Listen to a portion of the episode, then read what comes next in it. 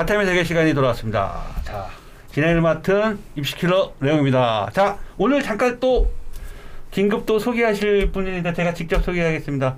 우리 김기환 원장님은 저번 물리 집중 탐구에서 또 소개해드렸고 펜타스 분당 펜타스 어, 총 원장님이시고 자 정말 오래간만에 나오셨어요.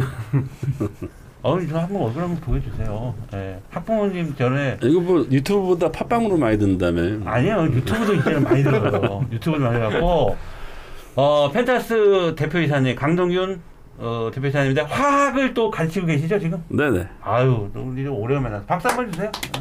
안녕하세요. 아. 펜타스 과학의 강동균입니다. 아 반갑습니다. 그다음에 요즘 분당에 이분 핫해 핫해지고 있는 분이죠 화학계에서 자 윤동민 윤동빈 네. 화학 선생님 인사 한번 해주시죠. 예, 안녕하세요. 펜타스의 윤동균입니다. 아유 반갑습니다. 요즘에 분당 뭐 맹모 이런 데서 뭐 난리래요. 아? 윤동민 선생님 잘 가르친다고. 아, 화학? 네. 어, 저런 분들이 빨리 이제 올라와야 우리가 이제 수업을 그만하고 아, 더 열심히 하셔야지. 지러 다녀야 네. 돼. 오늘은 화학 집중 탐구 시간입니다. 짜자잔. 자, 지난주에 이어서 지난주는 물리 집중 탐구. 아우, 네, 맞습니다. 김기환 원장님. 정말 이 화학이 조회수 나오기 되게 힘, 아 물리가 조회수 나오기 되게 힘들거든요. 어, 왜 그러죠? 물리 정말 원장님 덕분에 어, 조회수 많이 나왔습니다. 다시 한번 감사드립니다. 아유. 자, 오늘도 어, 화학이지만 우리 김기환 원장님은 이제 뭐 수업보다는 좀 입시 쪽으로 계속 좀 얘기하시는 것 같으니까 과학 전반적인 거에 대해서는 뭐 네. 제가 네. 전부 다 상담도 많이 해드리고 네, 있고 네. 네. 방송 후 뭐 나가고 뭐 좀 연락 좀 안 왔나요? 분당 지역. 뭐 일단은 일도 없고 저희 방송이 그렇습니다. 공익 방송이라 뭐 학원을 홍보하는 그런 방송은 아닙니다. 홍보한다고 걸리는 건 아니죠? 아 그런 건 없어요. 네. 저희가 뭐 대신에 대표님한테 네. 제가 돈을 받으면 네. 걸리겠죠. 뭐 뒷광고식으로. 어, 돈안 줄 거 아니에요. 안 주죠. 돈을 받, 안 그래도 오늘 이제 수업 끝나고 네. 보통 우리가 코로나 때문에 열심히 집에다 가잖아요. 술자리가 없으니까. 네. 오늘 와이프한테 좀 늦는다라고 이제 촬영하러 왔더니 와이프 잘 알잖아요. 네. 돈안 받고 하는 거냐고. 아 우리 서로 돈 안 받고 하고 있습니다. 아, 전에는 끝나고 술이라도 사줬는데 이제 술도 못 먹잖아요. 그렇죠. 우리는. 술도 네. 못 먹고 아, 안타깝습니다. 저 나중에 세종을 한번 오십시오. 그러면 제가 맛있는 거 사드리겠습니다. 세종은 세종은 심야까지 하나요? 아니요 이제 3단계로 내가 아, 근데 안 돼요. 세종도 이제 3단계로 올라갔으니까. 1단계로 바뀌면 연락 주세요. 아, 네, 알겠습니다. 바로 연락드리겠습니다. 자, 어, 화학 집중 탐구인데요. 제가 먼저 포문을 좀 열게요. 저번 시간에도 말씀드렸지만, 어, 22학년도 입시, 이과 계열의 입시가 굉장히 의학 계열로 지금 치우치고 있다라는 거 계속 강조하고 있습니다.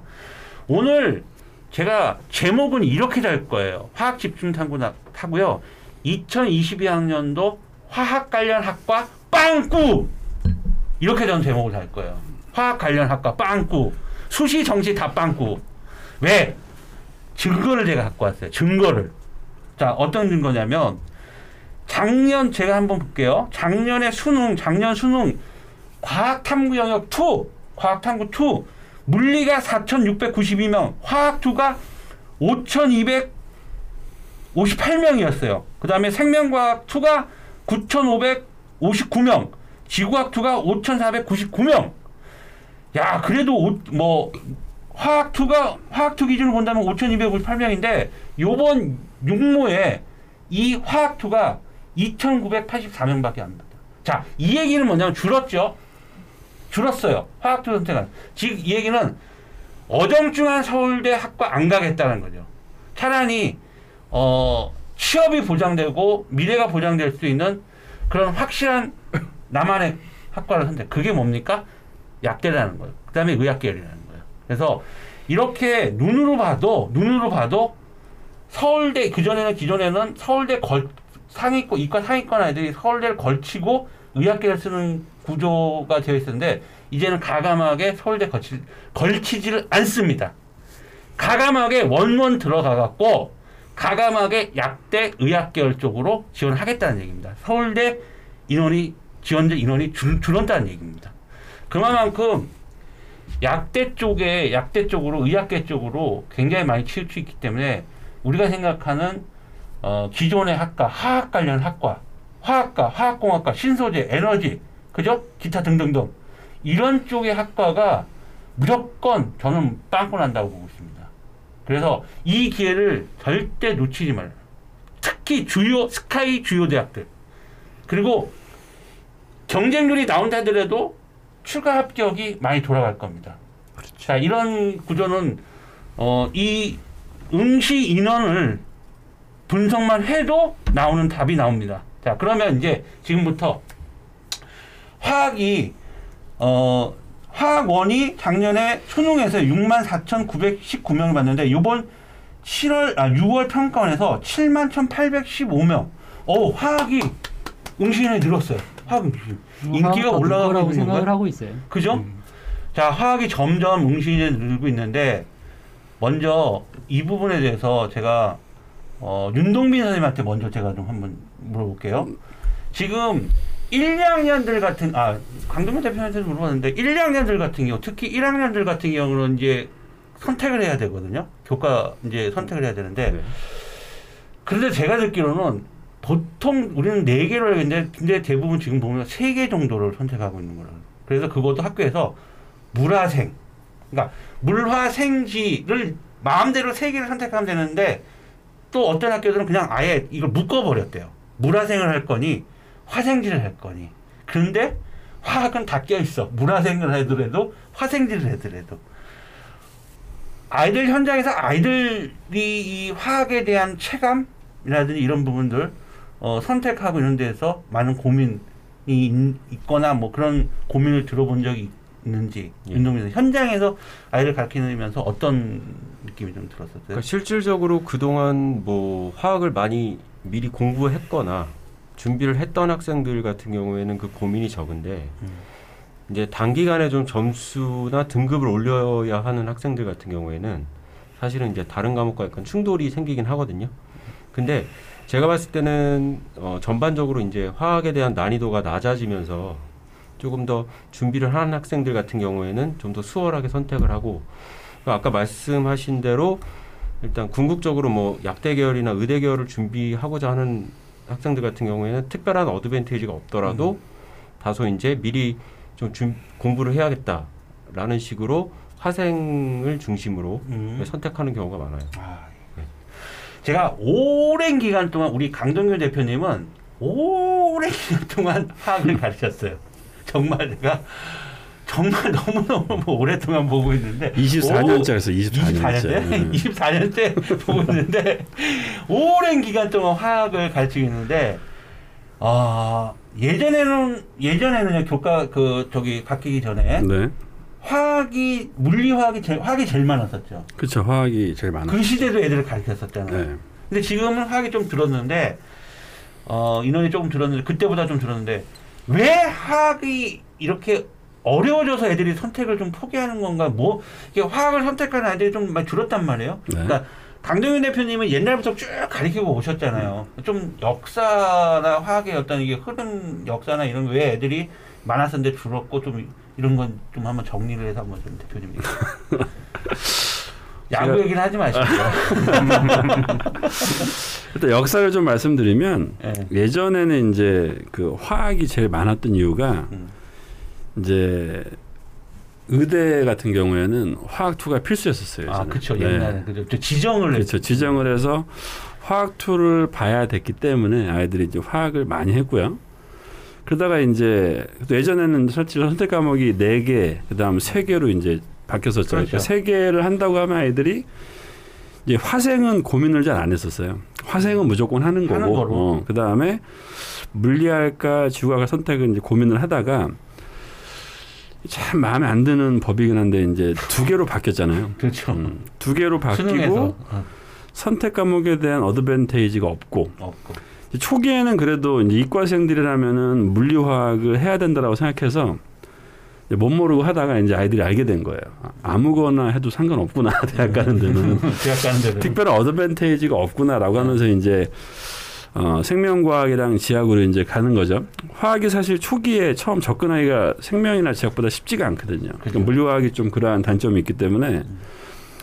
근데 이거랑 좀 다른 얘기긴 하지만 저는 오히려 이제 과목 수가 줄다 보니까 아이들이 더 스트레스를 많이 받는 것 같아요. 저희 때는 워낙에 과학 세 과목씩 하고 해서 뭐 선택에 큰 차이가 없었거든요. 근데 지금은 여덟 과목에서 두 개를 택하라고 하니까 그렇죠. 공부는 안 하고 어떤 게 유리할지만 자꾸 고민을 하는 거예요, 아이들이.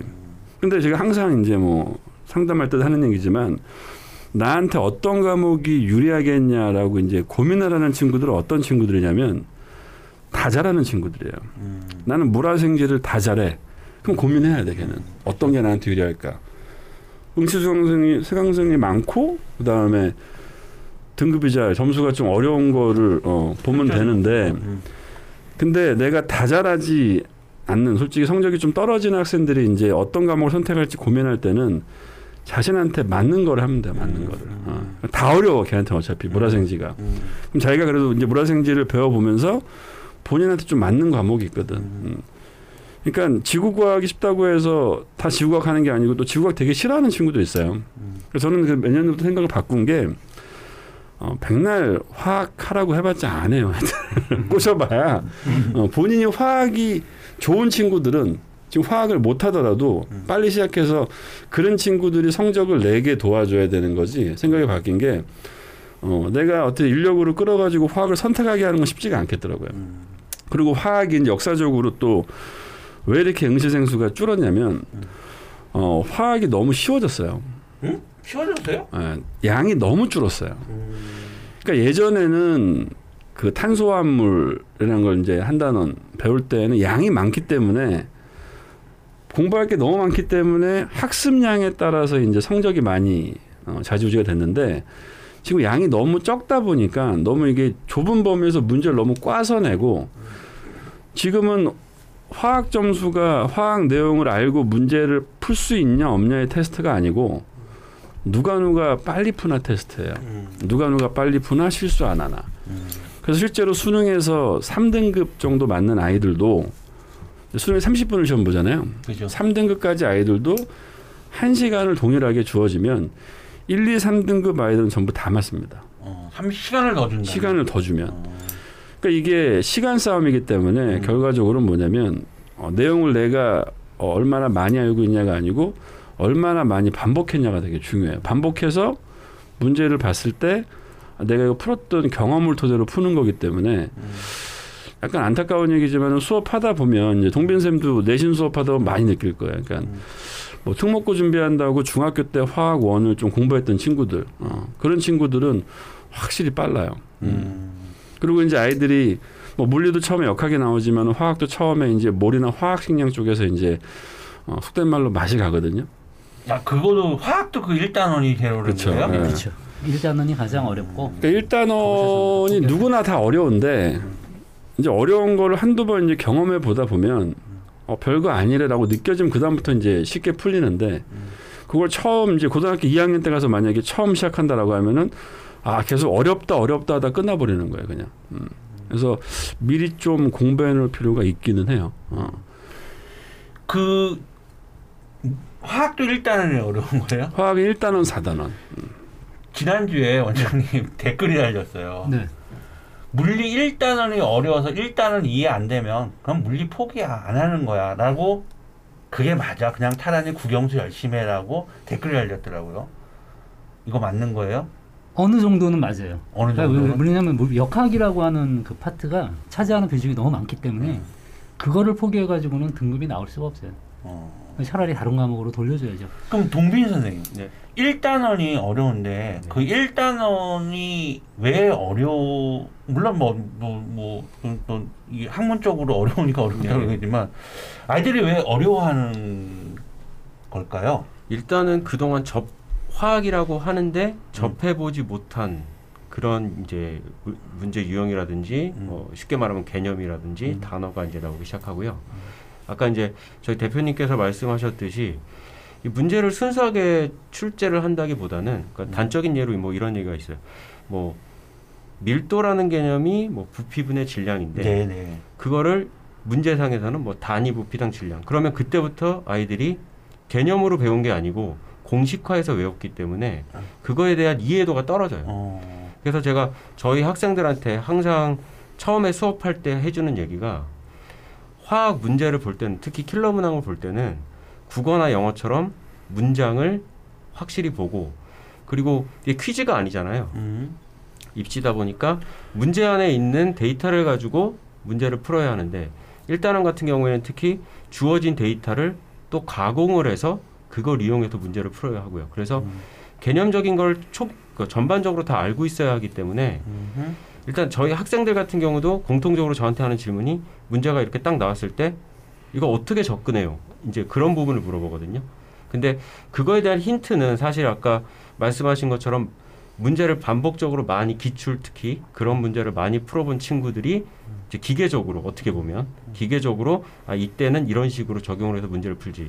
음. 근데 그게 익숙하지 않으면 솔직히 말씀드리면 너무 생소하고 그리고 계산 자체도 너무 복잡하고 그러니까 어렵다기보다는 꽈놓고 꽈놔서 이게 복잡하게 만들어 놨기 때문에 아이들이 좀 두려워하는 면이 어- 있고 접근법 자체도 지금은 힘들어요. 말씀하는 기준은 수능을 말씀하시는 겁니까? 아니면 학교 부- 뭐 예를 들어서 예를 들어 분당 예, 예. 지역 학교 내신 문제를 에 대한 아, 그 정확히 말씀드리면 분당 지역 학교 내신 문제 자체가 예. 수능 기출에서 가져옵니다. 그렇죠. 네, 그렇기 때문에 별반 차이가 없고요. 별 차이가 없는 거고. 오히려 수능 같은 경우에는 전범위를 두고 시험을 보기 때문에 전략적인 측면이 막뭐 쉬운 네, 그렇죠. 문제라든지 이렇게 할 수 있지만 이 내신 같은 경우에는 특정한 범위에서 어려운 문제를 고르고 골라서 그러니까 음.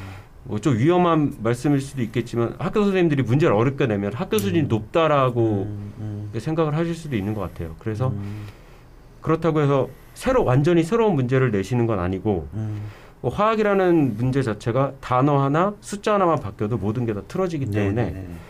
거의 비슷하게 기출해서 가져다가 내시고 그래서 기출을 잘 푸는 친구가 물론 이제 수능도 잘 보고요. 예 그렇게 보시면 될 것 같아요. 아니 귀에 쏙쏙 들어오는데. 감사합니다. 좀 부가 설명을 조금 제가 좀 해드리면 네. 뭐냐면 이 중학교 때 이제 화학 전반에 대해서 이제 공부를 하게 되거든요. 네네네네. 사실 핵심이 되는 건 중학교 2학년 1학기에 나오는 어, 원자 분자 개념이랑 그 다음에 주기율표 어. 이런 것들 기본적으로? 예, 네. 이온이라든지 이런 게 다 나와 중학교 2학년 때 아. 그것도 나오고 어. 그 다음에 지금은 없어졌지만 뭐 지금 화학의 1단원이 뭐 양적 관계 나오는 거고 어. 2단원이 이제 오피탈이라고 전자 배치가 나오고 3단원이 분자들 결합 나오고 예. 4단원이 이제 산화환원 반응이나 이제 중화 반응 이런 것들이 네. 나오거든요. 사실은 2, 3, 4단원, 2, 3, 4단원은 중학교 때 어느 정도 다 거친 거예요. 중학교 과정에 포함되고 심지어 통합과학에는 다 나와요. 음. 아주 일부이지만 음. 그래도 기본적인 개념은 다 나온단 말이에요. 고1 때까지. 근데 문제는 화학의 1단원의 양적 관계는 고2에 올라가 처음 배우는 부분이에요. 아. 그러니까 연습이 하나도 안 돼 있는 거예요, 우리 아. 친구들이. 근데 물리의 역학은 중학교 때도 나오잖아요. 나와요. 예. 일부만. 일부만. 앞에 부분만. 어. 나오긴 하죠. 근데 그 접근하는 게 완전히 좀 갭이 너무 크죠.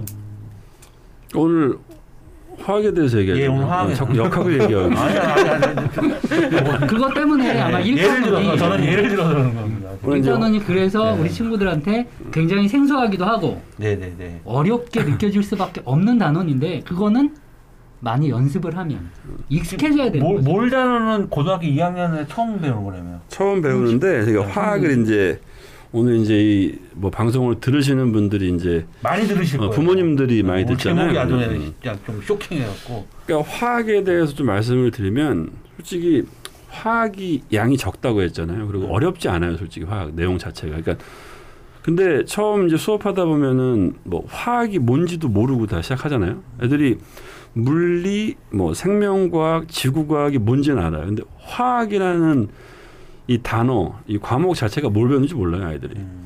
화학이 뭐 배우는 거예요? 재료. 재료? 화학이라는 건 재료에서부터 나오는 거. 재료는 뭐 요리할 때 나오는 아니 아니 아니 이- 뭐 이런 걸 만들려면 재료가 그러니까 있어야 화학이 화학이 물질에 대해서 배우고 그죠. 더 나가서 이제 반응에 대해서 배운단 말이에요. 그러면 화학이 총 네 단원으로 구성이 되어 있는데 네. 1단원 제목이 겁나 유치하지만 화학의 언어예요. 어, 그러니까 뭐냐면 우리가 물이라고 하면은 우리나라랑 북한 사람밖에 못 알아듣지만 뭐 에, H2O 아, 아, 그러면 어. 전 세계 사람들이 다 알아듣는단 말이에요. H2O를 써놓으면. 그래서 H2O. 이제 예, 예.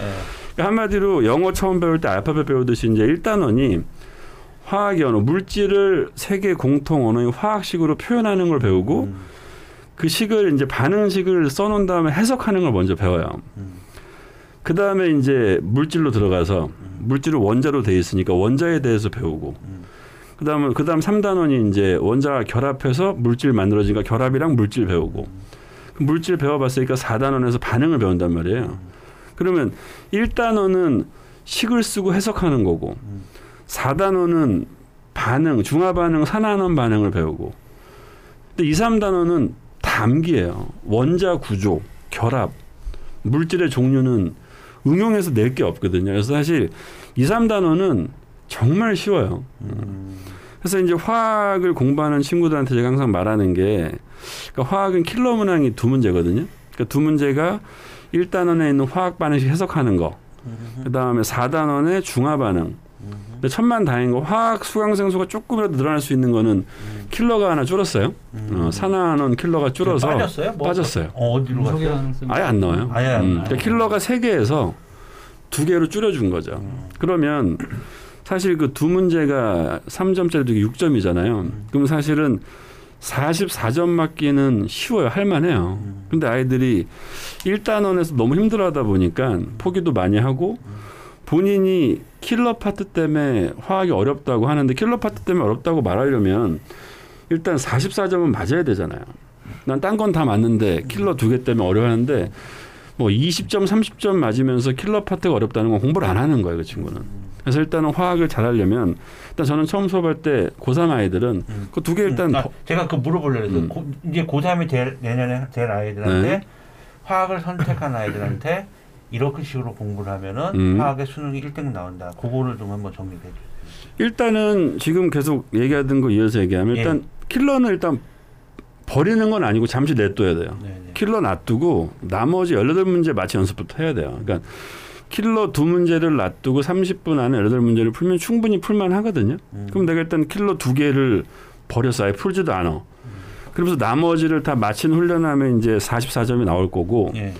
빨리 그거를 44점을 몇월 달에 만드느냐가 되게 중요해요. 음. 예를 들어 내가 뭐, 뭐 6월에 만들어도 상관없어. 6월 달이 됐는데 꾸준히 44점이 나오면 그 다음 남은 기간 동안에는 킬러 연습만 하는 거예요. 음. 킬러 연습해서 두 개 중에 사실 두 개 다 풀 필요도 없어요. 하나, 하나는 버리면 돼요. 음. 하나 버리고 나면 47점 맞으면 1등급이 나오거든요. 지금까지 유사 이래 화학 one이 50점 1등급인 적은 없으니까 그렇죠, 그렇죠. 음, 하나는 버린다고 생각을 하고 네.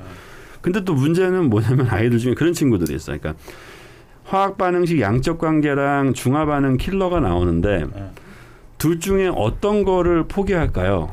어, 절대 그러면 안 돼요. 그거는. 왜냐하면 그 중화 반응이랑 양적 관계 네. 두개 중에 둘 다 어렵게 나오진 않아요. 어. 그러니까 둘 다 어렵긴 한데 하나가 되게 어려우면 하나가 좀 상대로 쉽게 나오는데 네. 그거는 점쟁이가 아닌 이상 매년 틀려진다. 중화 반응이 어. 되게 어렵게 나올지 어. 양적 관계가 되게 어렵게 나올지 모르기 때문에 그건 이제 학- 학생이 공부를 해 보면은 문제를 보면 딱 알아. 아, 이거 이게 더 어렵구나. 하나 버리면 되는 거예요. 이제 그런 식으로 준비를 하면 1등급을 맞는데 처음부터 막 양적 관계에 매달려서 막 화학 힘들어 힘들어 할 게 아니고 처음에는 그 킬러 문항 두 개는 놔두고 공부를 해서 44점 맞는 걸 목표로 한 다음에 그걸 먼저 이루고 나서 그건 충분히 하기 쉽거든요. 네네. 그거 이루고 나서 그 다음에 킬러 문항 준비하면 충분히 1등급 맞을 수 있죠. 자, 신동 어, 신- 신동민 신동민 선생님 롯데 회장님 아니에요? 화학원이 고3 때 배우는 과목은 아니잖아요. 네. 고2 때 처음 배우는 거잖아요. 네, 네. 그러면 이제 앞으로 내년에 고2가 될 아이 중에 화학을 선택한 아이들한테 네. 자 처음 화학원을 입문하는 아이들한테 어, 이런 얘기를 해주면 어, 많은 도움이 될 것 같다. 즉 화학원 처음 배울 땐 이렇게 이렇게 공부를 하자. 뭐 나름의 노하우, 선생님의 노하우. 그러니까 아이들이 2학년 때 처음 화학원을 배우잖아요. 네. 그죠? 네. 그랬을 때 좀 좋은 팁, 공부 1등급 받을 수 있는 팁, 뭐 화학 공부 이렇게 공부해라. 나름 선생님의 저는 보통 어머님들과 상담을 할때그 음, 사실 선행을 별로 이렇게 선호하는 음, 편은 아니거든요. 음, 근데 적어도 이제 한 학기 정도는 미리 선행을 하기를 권해드려요. 음. 왜냐하면 한 번 접했던 것과 두 번 접했던 거는 또 큰 차이가 있고요. 두 번째로는 아까 이제 저희 대표님께서 말씀하신 대로 뭐 1단원이 어려워서 포기를 한다 음. 그러는데 저희 현재도 지금 저희 조금 이제 중하위권 친구들한테는 절대 어려운 문제를 처음에 주지 않거든요. 음. 본인한테 맞는 문제로 음, 솔직히 말씀드리면 처음에 1단원 정말 쉬운 문제는 사칙 연산이에요. 음, 그냥 뭐 더하기 빼기 곱하기 나누기 수준. 음, 그러니까 그런 문제부터 시작을 해서 차근차근 이게 단계를 밟아, 밟아 나가는. 그러니까 처음부터 어려운 문제 잡고선 고민하지 말고 쉬운 문제부터 차근차근히 나가고요. 음. 그다음에 이건 좀 현실적인 부분을 말씀드리면 저는 제가 어, 수업을 하면서 느낀 게 상위권에 있는 친구들은 어떻게도 잘 하죠. 음. 본인이 뭐 인강을 듣던 학원을 음, 다니던. 음. 근데 중하위권 친구들은 저는 솔직히 말씀드리면 조금 주변의 도움을 받아야 될 것 같아요. 직설적으로 말씀드리면 학원의 도- 괜찮습니다. 그렇게 예, 얘기해도 돼요. 상관없어요. 학원의 도움을 네. 받아서 네네. 저는 그, 그 선생님과 유대 관계가 굉장히 중요하다고 생각을 해요. 음, 그러니까 그 선생님이 뭐 어떤 분이 될지는 모르겠지만 그분과 많은 커뮤니케이션을 하면서 음. 배워가거든요. 실질적으로 이제 한 예를 들자면 저한테 이제 한 1년 정도 된 친구, 예, 예. 1년 정도 된 친구가 있었는데 고1 때 만났어요, 지금. 네 네. 근데 그때 처음에 들어왔을 때 화학을 1도 모르고 어쨌든 첫 시험에서 거의 40점대 50점대 이렇게 맞았는데 음, 그 친구가 정말 징할 정도로 저를 찾아갔거든요. 음. 일주일에 세 번, 네 번을. 계속 질문하는 거죠. 수업이 없지만 와서 문제를 풀고 어, 질문하고. 훌륭한 학생이네. 예. 음. 그래서 요번에 어쨌든 고2 뭐 모의고사가 쉽긴 하지만 예. 2등급을 맞아왔더라고요. 어, 그러니까 그런 유대 관계를 통해서 본인이 하고자 하는 의지가 있으면 있다면 그 주변에 그런 선생님들의 도움을 받아서 좀 귀찮게 해도 음. 그렇게 해서 전문 어, 선생님들한테 많이 도움을 예. 좀 그래서 저희 원장님 음, 하신 말씀 중에 음. 저희 자, 자화자찬이지만 네. 원장님께서 항상 하시는 말씀이 아, 괜찮아요. 그냥 편하게 얘기해도 상관없어요. 예. 한 명이라도 되게 성의 있게 해주고 예, 예, 예. 질문 받기 싫으면 네. 강사하지 말아라 이렇게 네, 말씀하셨거든요. 네, 네. 그래서 저, 제 입장에서도 가장 아이들을 음. 아끼는 방법은 그 친구들도 뭐 비용도 드리고 시간도 들여서 오는 거잖아요. 네. 그래서 최대한 많이 얻어갈 수 있게 해주는 게제 음. 역할이라고 생각을 하거든요. 음. 그래서 그 친구들도 저 혼자 한다고 되는 건 아니니까 음, 음. 서로 이렇게 조금 케미를 맞추면 네네네. 훨씬 더 금방 생각보다 네. 좋은 성적을 많이 거둘 수 있어요. 어떤 강사가 어떤 선생님이 어떤 강사가 화학을 가르치면 포기하는 아이가 있고 어떤 선생님 어떤 강사가 가르치면 더 재미있게 더 달라붙는 아이들이 있어요. 그거는 또 가르치는 걸 또 어떤 식으로 가르치냐에 따라서 차이가 있는 것 같아요. 마지막으로 김기환 원장님 벌써 마지막이야? 아니요 또 해도 돼요. 또. 뭐더 아니 오늘은 화학 그 집중생각 뭐더 말씀하셨는데 네, 아, 제가 질문을 드리고 싶은 마지막은 그러면 이런 화학을 고등학교 올라가서 배우는 아니 처음 배우는 애들이 있지만 아까 또 우리가 처음에 좀 초기에 말씀드렸던 중학교 시- 때 만약에 이걸 선행을 한다면 어떤 식으로 좀 선행을 하는 가 또 막 너무 또 무리하게 막 중학생을 갖다가 화학원 막 이렇게 여기서 얘기를 해서 무리하게 또 선행하는 또좀 그것도 문제가 될 수 있으니까 원장님께서 말- 생각하시는 어떤 중학교 때 만약에 이 아이가 선행을 하고 싶다면 무리하지 않은 한도는 아까 보니까 뭐 중학교 때 다 나온 내용이다 이렇게 네, 했는데, 사 단원은 예, 어느 그걸 좀 정리 좀다 해주시겠어요? 일단은 뭐 가장 기본적인 거는 시험을 고등학교 2학년 때부터 처음 해보는 거지. 사실은 고등학교 2학년 때 처음 올라가지고 하원을 하는 친구는 제가 보기에는 진짜 거의 없어요. 그러니까 미리 선행들을 해야 되는데 선행을 할 때 바로 하원을 먼저 시작하는 친구들도 있어요. 이해 가는 친구들도 있다고요. 그건 잘하는 애들. 음. 잘하는 애들은 뭘 해도 잘하니까. 응. 그러니까 이해력이 되게 좀 뛰어난 친구들 같은 경우엔 바로바로 그 이해가 되거든요. 근데 이제 그렇지 않은 중간대기 애들, 중위권 학생들 같은 경우에 이제 선택의 기로에 놓여 있는 거예요. 제일 많죠 그 네, 네, 그게 제일. 네, 제일 도톰한 부분이니까. 네, 네. 그 친구들 같은 경우에는 화학을 선택하니 많이의 기로에 놓여 있단 말이에요. 네. 근데 그 친구들한테 드립다 대놓고 이제 네. 어려운 화원부터 막 어. 시켜놓고 그러면 상당히 거부감이 분명히 들 가능성이 없지 않아 있어요. 어. 그러니까 어, 통합과학 안에 어, 거 그렇죠. 네, 그거- 상당히 화학 부분이 차지하는 양이 되게 많거든요. 아, 통합과학은. 그래요? 그러니까 물화생지 중에서 화학이 차지하는 비중이 되게 네, 많아요. 네. 통합과학 안에. 그래서 그 부분을 갖다가 연습을 한번 해보면 네. 많이 볼 필요도 없어요.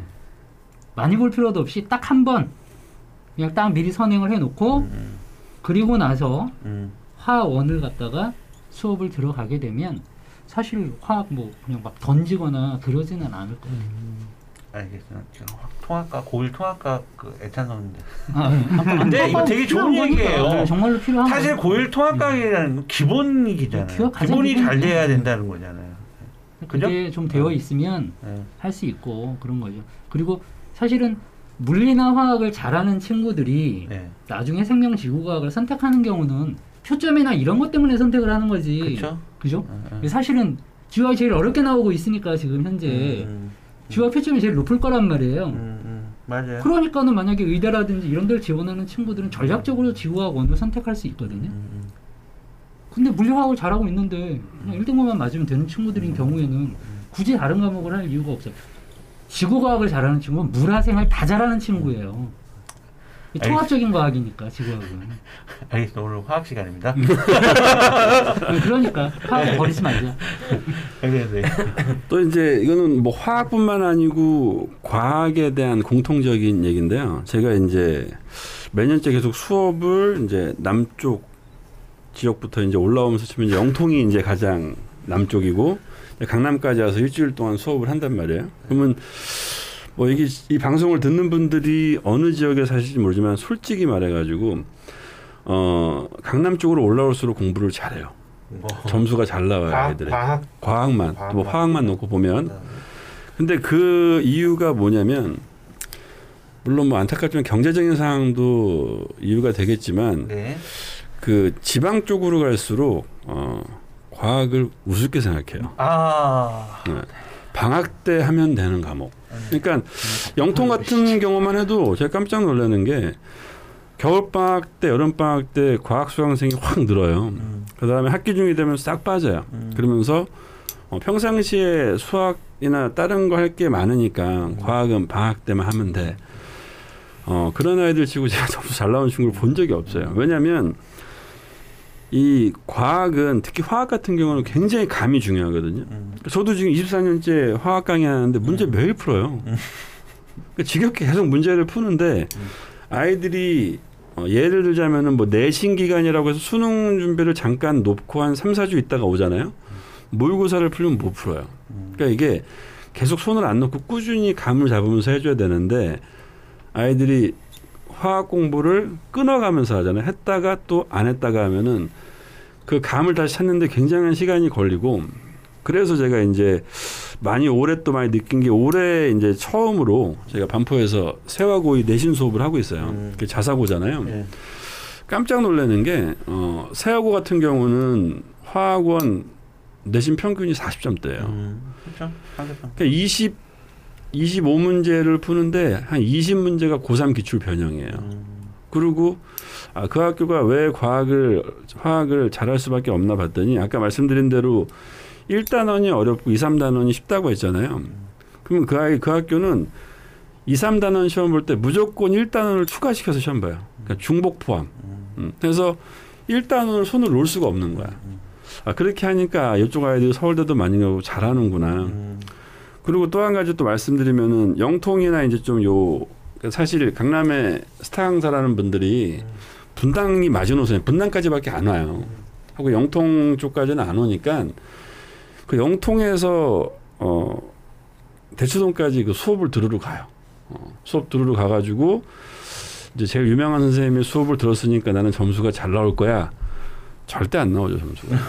당연히 안 나오. 그러니까 그 스타 강사 선생님들에 대한 제가 약간 얘기를 해드리면 뭐다 아시지만 저희가 뭐 대한민국의 과탐 스타 강사랑은 다 친분이 있잖아요. 친구잖아. 친분이 아니라. 근데 하는 말 들으면 안타깝다는 얘기를 되게 많이 해. 그러니까 약간 경기도에서 수업 들으러 오는 친구들, 음.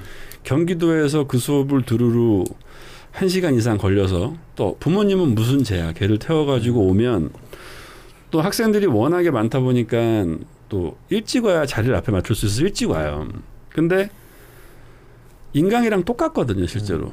근데 대치동에 사는 아이들은 이제 좀 혜택이지만 그 아이들은 인강이 그 듣기가 쉽지가 않으니까 인강을 완강하기 쉽지 않으니까 내가 인강으로는 완강을 못 하겠어 지겹고 컴퓨터 앞에 앉아서 딴짓하고 근데 그 인강으로 진행되는 수업이 우리 집 옆에서 하고 있어 그렇기 때문에 가서 수업을 듣는 거예요 음. 그걸 듣고 그러고 나서 그 아이들은 학원을 사실 또 다닙니다. 또 다니거나 개인적인 지도를 받으면서 이제 더 채워 나가는데 이 수원 쪽에 이제 이런 쪽에 있는 친구들은 그 수업을 듣고 오면은 점수가 잘 나올 거라고 생각. 그 수업만 의존을 하는 거야. 근데 그 현장에서 수업하는 거를 인터넷으로 카메라로 찍어서 인터넷에 올리는 거잖아요. 저는 그 수업을 들으러 거기에 시간 투자하면서 왜 가는지 모르겠어요. 그리고 그게 전부 다인지 알고. 어. 차라리 저는 제 생각에는 그게 갈 시간에 음. 아, 근데 그 수업이 당연히 들으면 좋죠. 많은 사- 학생 듣는 수업이 그러면 인터넷으로 듣고 음. 좀 그런 쪽으로 낭비되는 시간을 음. 아꼈으면 좋겠다는 얘기예요. 뮤직비디오 계속 보면 지겹잖아요. 그쵸. 콘서트 보러 가야죠. 그 개념이죠. 뭐. BTS는 안 그래요. BTS는 보면 볼수록 재밌어요. 화 그만 얘기해 지치신 것 같네 이제. BTS는 안 그래요. 어. 저는 계속 이 과탐의 세계 방송할 때마다 정말 얘기하는 부분이지만 이과생이 과탐을 등하시하면 무조건 재수한대요. 최저도 못 맞추고 네. 최저 맞추기 가장 좀 수시도 마찬가지예요. 수능 최저 전략적 음, 과목. 과탐이거든요. 과탐을 등하시하면 무조건 재수한다요. 이게 나중에 보세요. 표점이 수학보다 높은 게 과탐이에요. 그거는 누가 그거는 맞추면 답이 나왔는데 그거를 자꾸 어, 미루고 미루고 미루어서 될 문제가 아니에요. 과탐은 이제 수학 선생님이나 국어 선생님이나 영어 선생님들이 과학은 3학년 때 가가지고 하면 돼라고 얘기를 하거든요. 씨, 수학 보충 듣는다고 과학 정보 과목 빠져. 얘기하지 말라고 그러죠. 수학 선생님, 국어 선생님, 영어 선생님 남의 아니, 과목 얘기하지. 말라. 자기 과목이나 좀 잘, 응. 아 진짜. 열받는 게 수학 네. 선생님들 보충한다고 애들이 과학을 빠 정규 수업 빠져요. 수학 선생님들 보면 강의 안 하고 문제 풀려놓고 애들 강의도 안 해 잘 보면 그지? 강의 수학은 강의 별로 안 해요. 안 해 그냥. 네. 수학은 강의 안 하고 과학 강사는 목이 터져라 수업. 아이고 우리 과학 선생님들 하여튼 고생 많으세요. 하여튼 어 이과생들은 이건 아, 답입니다. 진리입니다. 절대. 과탐 등하시하면 죄송합니다. 과학 음. 수학보다도 어떻게 보면은 더 중요시 여겨야 될 부분이 이 과탐이라고 생각합니다. 그러니까 아, 한 시간 한 시간 정말 시간을 쪼개 갖고서라도 어떻게 쓰는지 어, 이 과탐은 절대 놓으면 안 됩니다.